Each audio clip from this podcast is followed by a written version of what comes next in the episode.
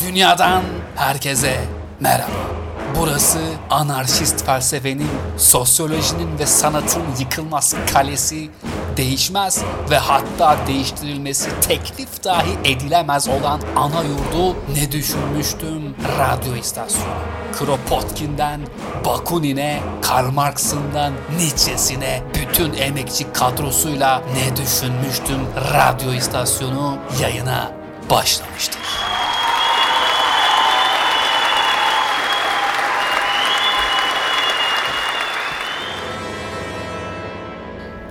16. Louis gecenin bir yarısı gördüğü kabus yüzünden yatağından fırlayarak uyanır. Biricik eşi Marie Antoinette yanında tüm masumiyetiyle uyurken görür ve yatağından çıkıp şatosunda yürümeye başlar. Zengin ve ihtişamlı şatosunda yalnız başına yürürken atası 15. Louis'in portresinin önünden dikkatsizce geçer. Ve ne tesadüftür ki birdenbire neden uyandığını hatırlar. Yarın evlilik yıl dönümüdür ve Louis biricik eşine hediye almamıştır. Geceyi cılız ışıklarıyla aydınlatan kasvetli ve bitmek bilmeyen koridorlarda korku ve telaş içinde ne yapacağını düşünen Louis birdenbire az önce geçtiği 15. Louis tablosunun önünde bulur kendini. Ve Voltaire tarafından kaleme alınmış, atası 15. Louis'e hediye edilmiş aile yadigarı pasta tarifleri kitabı gelir aklına.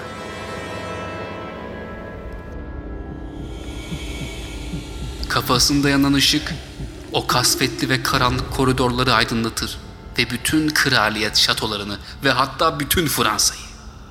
Aslında bulduğu şey sadece bir evlilik yıl dönüm hediyesi değildir. Bulduğu şey Fransız devrimidir. Ve aslında bütün Fransa'yı aydınlatan kızgın köylülerin ve örgütlü burjuvanın meşaleleridir. Sonrasını biliyorsunuz. Yani giyotinde kafasını kestiler.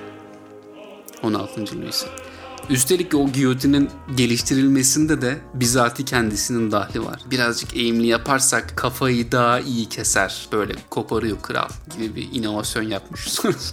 Sonrasında da bizatihi kendisinin kafasını kesmişler. İşte bunlar hep nasip kısmet. Neyse klasikten şaşmayalım ve normal girişimizi yapalım. Dünyadan herkese merhaba. Burası Ne Düşünmüştüm radyo istasyonu. Bu akşam sizin de bildiğiniz gibi Voltaire'dan özür dilerim ben buraya sürekli. Yani bunu karıştırıyorum. Voltaire bazen de Voltaire diyorum. Elimden geldiğince doğru telaffuz olduğunu düşündüğüm şeklini söyleyeceğim. Ama karıştırıp Voltaire dersem şimdiden özür diliyorum. Voltaire'den devlet kitabını konuşacağız. Ama ilk önce tabii dünya değerlisi iki konuğumu takdim etmek istiyorum. İlk konuğum çocukken maruz kaldığı sevgisizliğini radikalleşmeyle dışa vuran bir halk adamı. İtalya'nın özgürlük ateşesi, sevgilisi, bir tanesi, güzel giyimli ve bol mimikli duçesi, sadece zeki, çevik ve seksi de değil, aynı zamanda atletik de. Ayağından asılarak haftalarca baş aşağı kalabilme rekorunu elinde tutan Ubermeşlerin Ubermeşi Benito Mussolini.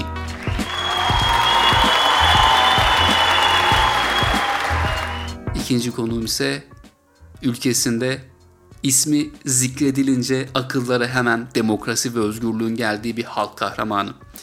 İlginç güneş gözlüklerine, çadırlara ve kadınlara olan ilgisini hiçbir zaman saklamayan, aynı zamanda kaçma ve saklanma konusunda da hiç yer ayırt etmeyen böyle künt, logar kapağı ya da kanalizasyon demeden tam bir halk adamı olduğunu gösteren Afrika'nın Gandhi'si, Libya'nın babası, aptalların rockstarı Kaddafi.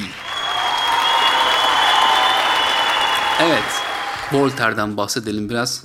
Aslında Voltaire deyince böyle hani aklıma direkt sarkastiklik geliyor.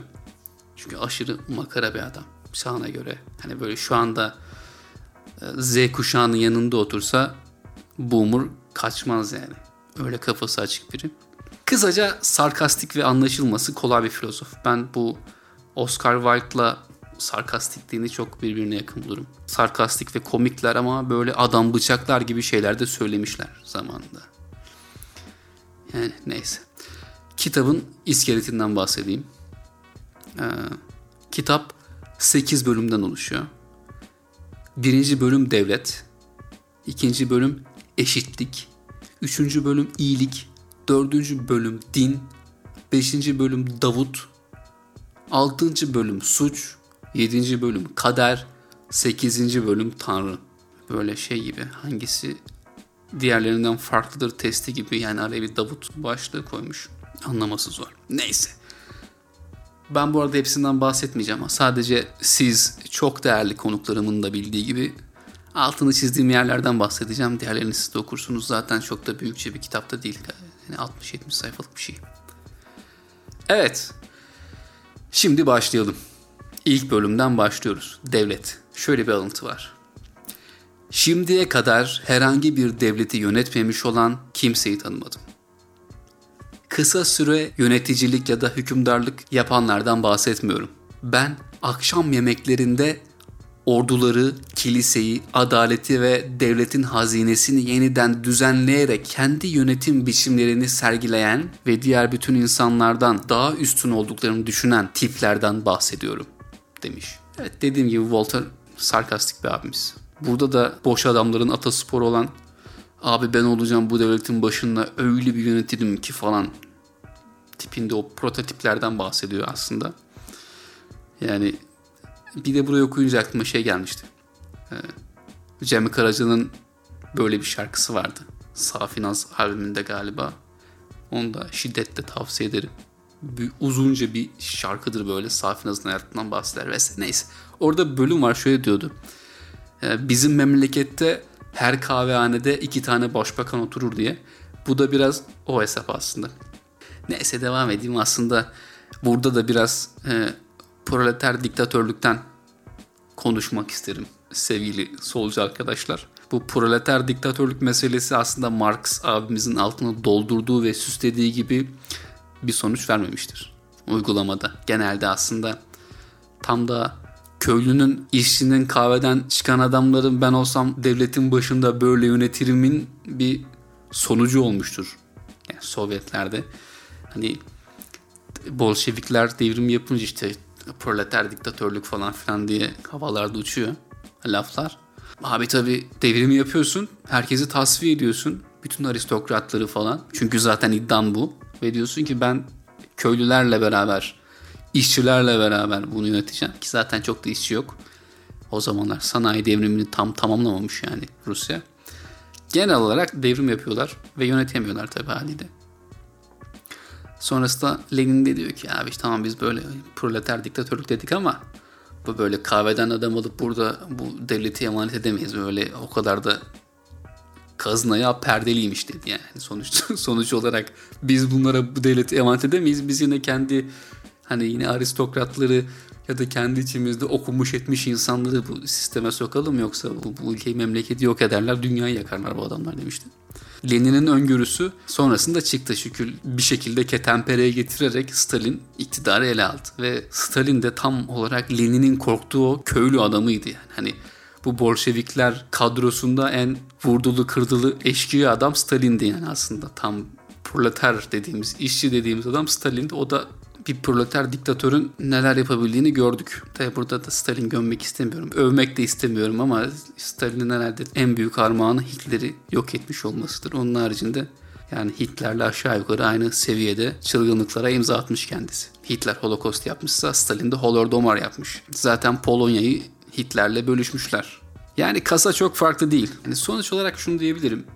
Kremlin'de balolarda dans eden Beyaz Ordu'nun askerleri değil de Kızıl Ordu'nun askerleri olmuştur ve Ruslar açlıktan ölmeye, soğuktan donmaya yol kenarlarında hani böyle Nazım Hikmet vari bir söylemle hani şose boylarında sıtmadan kıvranmaya devam etmişlerdir. Çünkü abi güç yozlaştırır. Ve haklı bir mücadele ne kadar uzun sürerse o kadar yıpranır ve bir market haline gelir bir yerden sonra. Yaşanan aslında bu. hani şöyle bir okuma yapabiliriz.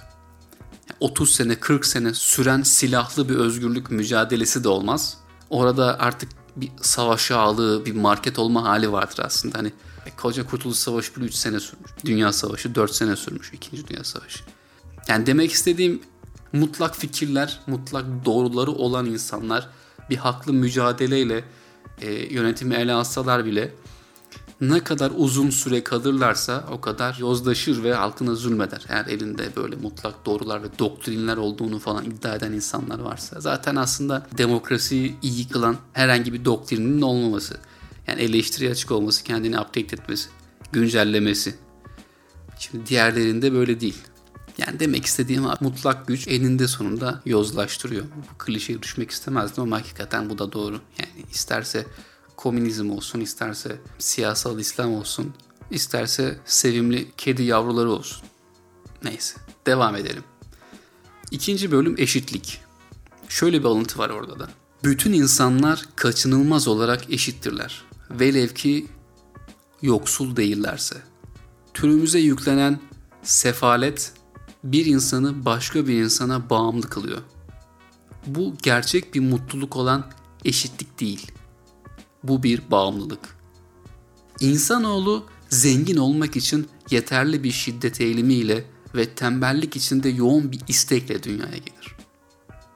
Demek istediği zannedersem eşitiz ama sosyal hayvanlar ve içgüdüsel ve hatta toplumsal güdülerimiz olduğu için başkalarının elindekine sahip olmak için onlar onlar adına çalışmak zorunda kalıyoruz ya da kıssadan ise arzularımız bizi bağımlı kılıyor insanlık olarak arzularımızdan fedakarlık edersek bu bizi eşitler. Hani böyle bir okuma yapmak mümkün benim anladığım kadarıyla. Voltaire ne demiş dersek kısaca. Hani insanların eşit olduğunu ama sosyal hayatta her zaman bir ezenin ve ezilenin olacağına inanan bir insan. Neyse devam edelim. İkinci bölüm iyilik. Şöyle diyor.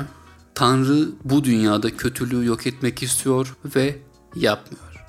Ya da yapabiliyor ve istemiyor. Ya da ne istiyor ne de yapabiliyor. Eğer istiyor ve yapamıyorsa bu Tanrı'nın doğasına aykırı. Yani güçsüzlük. Yapabiliyor ama istemiyorsa bu da kötülük. Eğer ne istiyor ne de yapabiliyorsa o zaman bu hem kötülük hem de güçsüzlük. Eğer istiyor ve yapabiliyorsa o zaman kötülük nereden geliyor? Ve şöyle devam ediyor. İyi ve kötü sorusu içinden çıkılmaz bir karmaşa. Bunu tartışmak ise bir düşünce oyunu. Bununla oynayanlar da kendi zincirleriyle oynayan kürek mahkumları gibiler diyor Walter. Yani bu biraz şey paradoksu gibi. Tanrı kaldıramayacağı taşı yaratır mı? Paradoksu gibi bir şey. Tabi hani dindarlar bunu yapar. Voltaire de aslında bundan bahsediyor. Hani felsefesini kilise etrafında kuran Avrupalı düşünürler de bunu yaptılar. Hani Tanrı'nın varlığını kabul ediyorsan bu sorunların ve soruların hepsini kucağında buluyorsun. Yani eğer yapacak daha bir işiniz yoksa teolojik felsefeden başka buna kafa yorabilirsiniz ya da kendi crash oynayabilirsiniz. Ee, çünkü ikisi de ölü yatırım. Yani Kısaca şöyle diyebilirim. İlahiyat dediğimiz şey boş bir iştir. Hani bazen şey görüyorum böyle tırnak içinde işte entelektüel tipler falan böyle çıkıyorlar kanallara. Ya işte eskiden imam hatipler işte böyle değildi ya çok entelektüel işte teolojik felsefe düşünülen e, yerlerdi. Şimdi tamamen sisteme adam üretiyorlar. işte eski entelektüel imam hatipler nerede? Yani abi bu kendilerinin de bence inandığı bir şey değil. Eğer kafası birazcık çalışan bir adamsa bunu kendisi de inanmaz. Yani şu doğru. Tamam eskiden imam hatiplerde veya hani daha böyle teolojik felsefe işte din işte tanrı var mıdır işte sufilik işte bektaşilik efendime söyleyeyim işte vahdeti vücut falan filan gibi şeyler hani bu tip bir ekoloji vardı. Şimdi tamamen işte sisteme adam yetiştiriyorlar falan filan gibi böyle bir şey var. Dert yanma var. Bu da aslında biraz tabii şey. hani dindar veya muhafazakar insanlara içeriden bir eleştiri yapmaya çalışmak. Hani bir yerden övüp bir yerden de bak siz eskiden bu kadar entelektüeldiniz işte bu işte elinizden alındı falan filan. Ya pıs. abi bu zaten bence doğasında olan bir şey bu. Yani bence daha da samimi oldu şu anda imam hatiplerin durumu. Çünkü eskiden muş gibi yapıyorlardı. Şimdi en azından diyorlar ki abi işte biz sisteme adam yetiştiriyoruz ya işte şey yapmayın uzatmayın legaluga yapmayın diyorlar. Bu bence çok daha kıymetli hakikaten. Çünkü teolojik işte Voltaire'in dediği gibi o kendi zincirleriyle oynayarak yaşayan insanlar yetiştirmektense en azından hani insanların kafalarını bulandırmadan ha biz işte sizi sağa sola yerleştireceğiz diye yetiştiriyoruz. Fazla tatava yapmayın diye yetiştirmek daha iyi çünkü oradaki insan en azından şunu diyebilir. Abi burada bir sığlık var. Ben gerçekten bir felsefe okumak istiyorum. Gerçek bir düşünce duymak istiyorum deyip dünyaya kendini açabilir. Ya bu sadece şeyle alakalı değil tabii. İslamiyetle alakalı değil. Yani kiliseden de felsefe çıkmaz abi. Camiden de felsefe çıkmaz. Kiliseden de felsefe çıkmaz. Sinagogdan da felsefe çıkmaz. E çünkü zaten bir yaratıcının varlığını ve burada olma amacını ontolojik olarak biliyorsan bundan eminsen zaten felsefe yapmana gerek yok ki daha ne bulmuşsun zaten abi. Yani zaten bulmuşsun. Bitirmişsin olayı. Yani ondan sonra sen bunu bulduktan sonra işte vahdedi vücutçular gibi işte Tanrı'ya şey diyebilir miyiz diye oturup 40 sene düşünmenin alemi yok abi. Ne dersen değişti abi Allah Allah. Yani böyle bir felsefe olmaz. Ki ya böyle felsefeler yaparsın. Yani felsefe tırnak içinde bu bir felsefe bile değil de. Böyle şeyler söylersin, yaparsın, düşünürsün. Kendi mahallende, kendi çevrende, kendi sosyokültürel yaşamında sana abi zeki çocuk bu ya falan filan. Akıllı insan. İşte kafası çalışıyor bak neler, neler söylüyor, neler konuşuyor falan derler. Ama gerçek dünyaya adımını attığına bütün hayatını üstüne kurduğun o teolojik değerler, dini değerler, felsefe zannettiğin o kendi crush birdenbire paramparça olur. Paramparça ederler abi.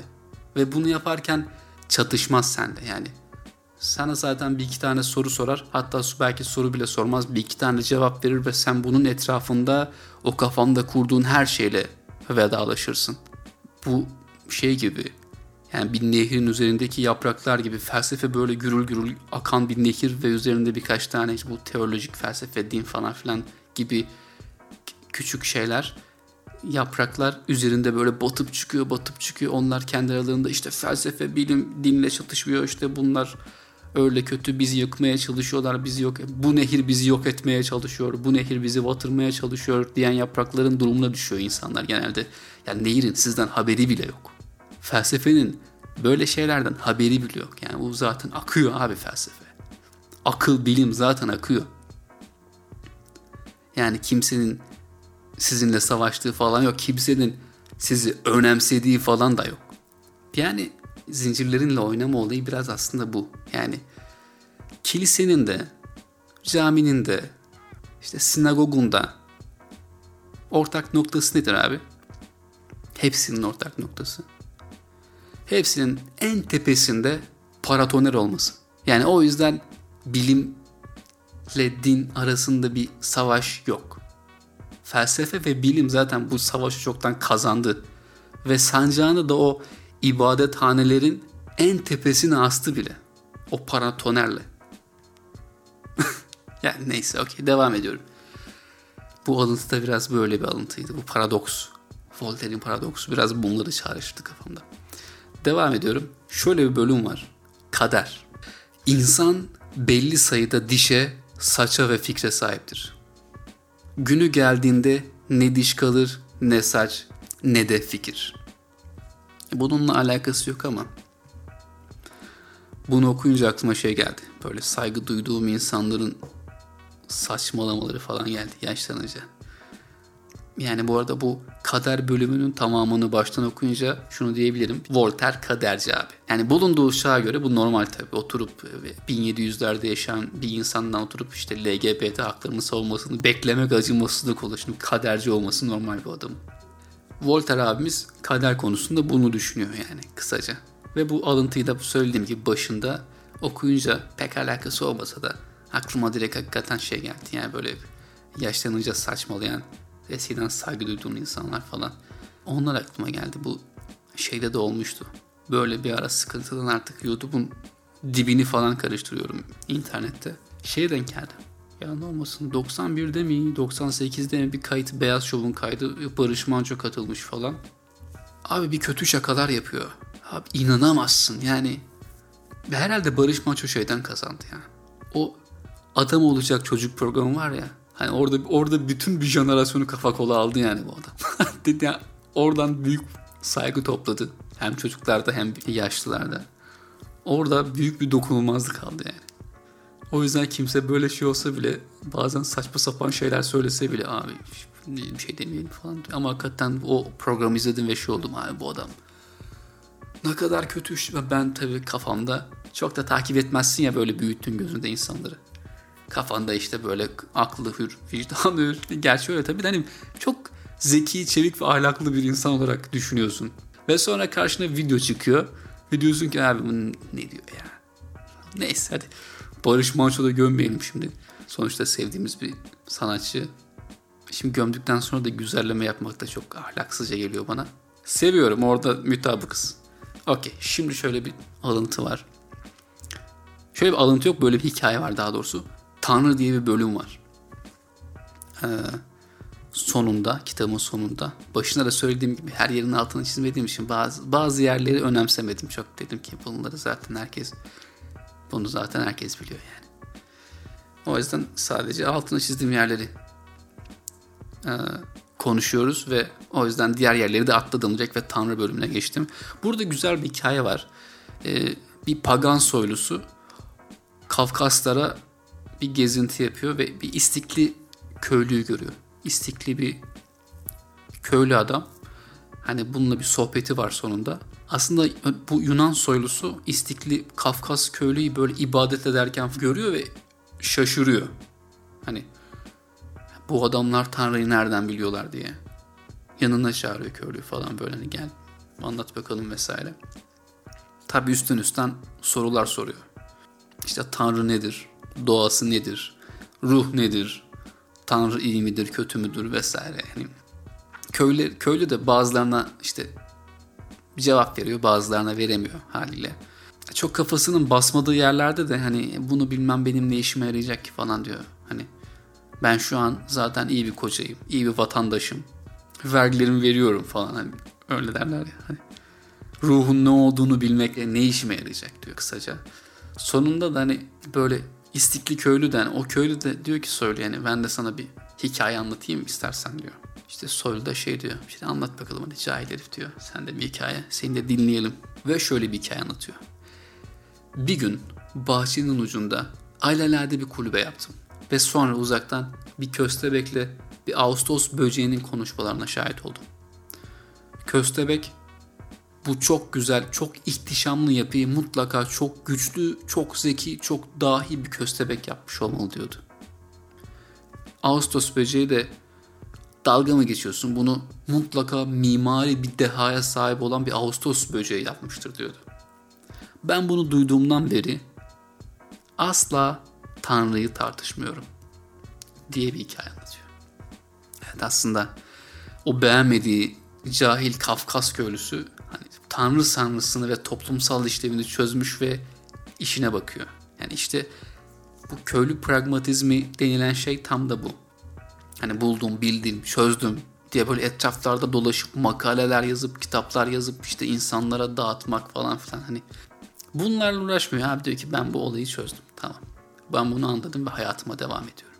Yani aslında yani o soyluyu ona böyle cevaplar üstten üstten konuşurken o olayın çok farkında ve aslında Tanrı'nın işlevinin, toplumsal işlevinin de farkında ve şey diyor yani sen işte zincirlerinle oynuyorsun gibi bir çıkarım yapıyor günün sonunda köylü.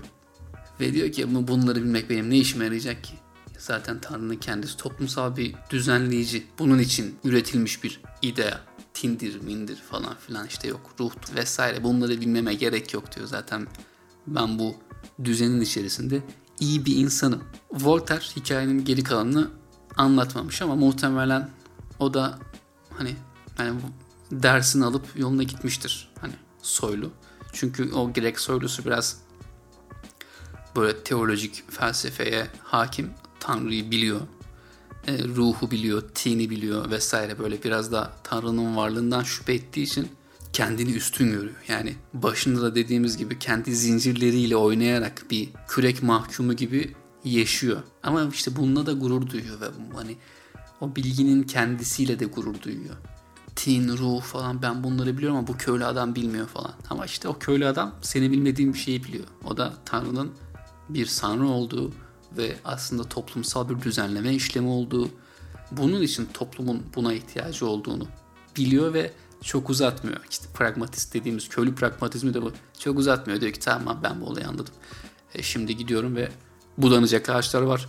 Kesilecek odunlar var. Sürülmesi gereken tarlalar var. Çok uğraşmıyorum diyor. Yoluna gidiyor. Diğer adam ise bir kürek mahkumu gibi din felsefesinin içerisinde, tanrı felsefesinin içerisinde kendi kendine bazı kesin doğrular yaratarak onların üzerinde bir bina inşa edip ne kadar da zekiyim, ne kadar da akıllıyım falan filan diye övünüyor. İşte o bugünkü kendi mahallesinde zeki olduğu düşünülen genç arkadaşı temsil ediyor. Neyse. Ama burada asıl mesele aklımızın zincirleriyle oynamak değil. Aklımızla o zincirleri kırmak.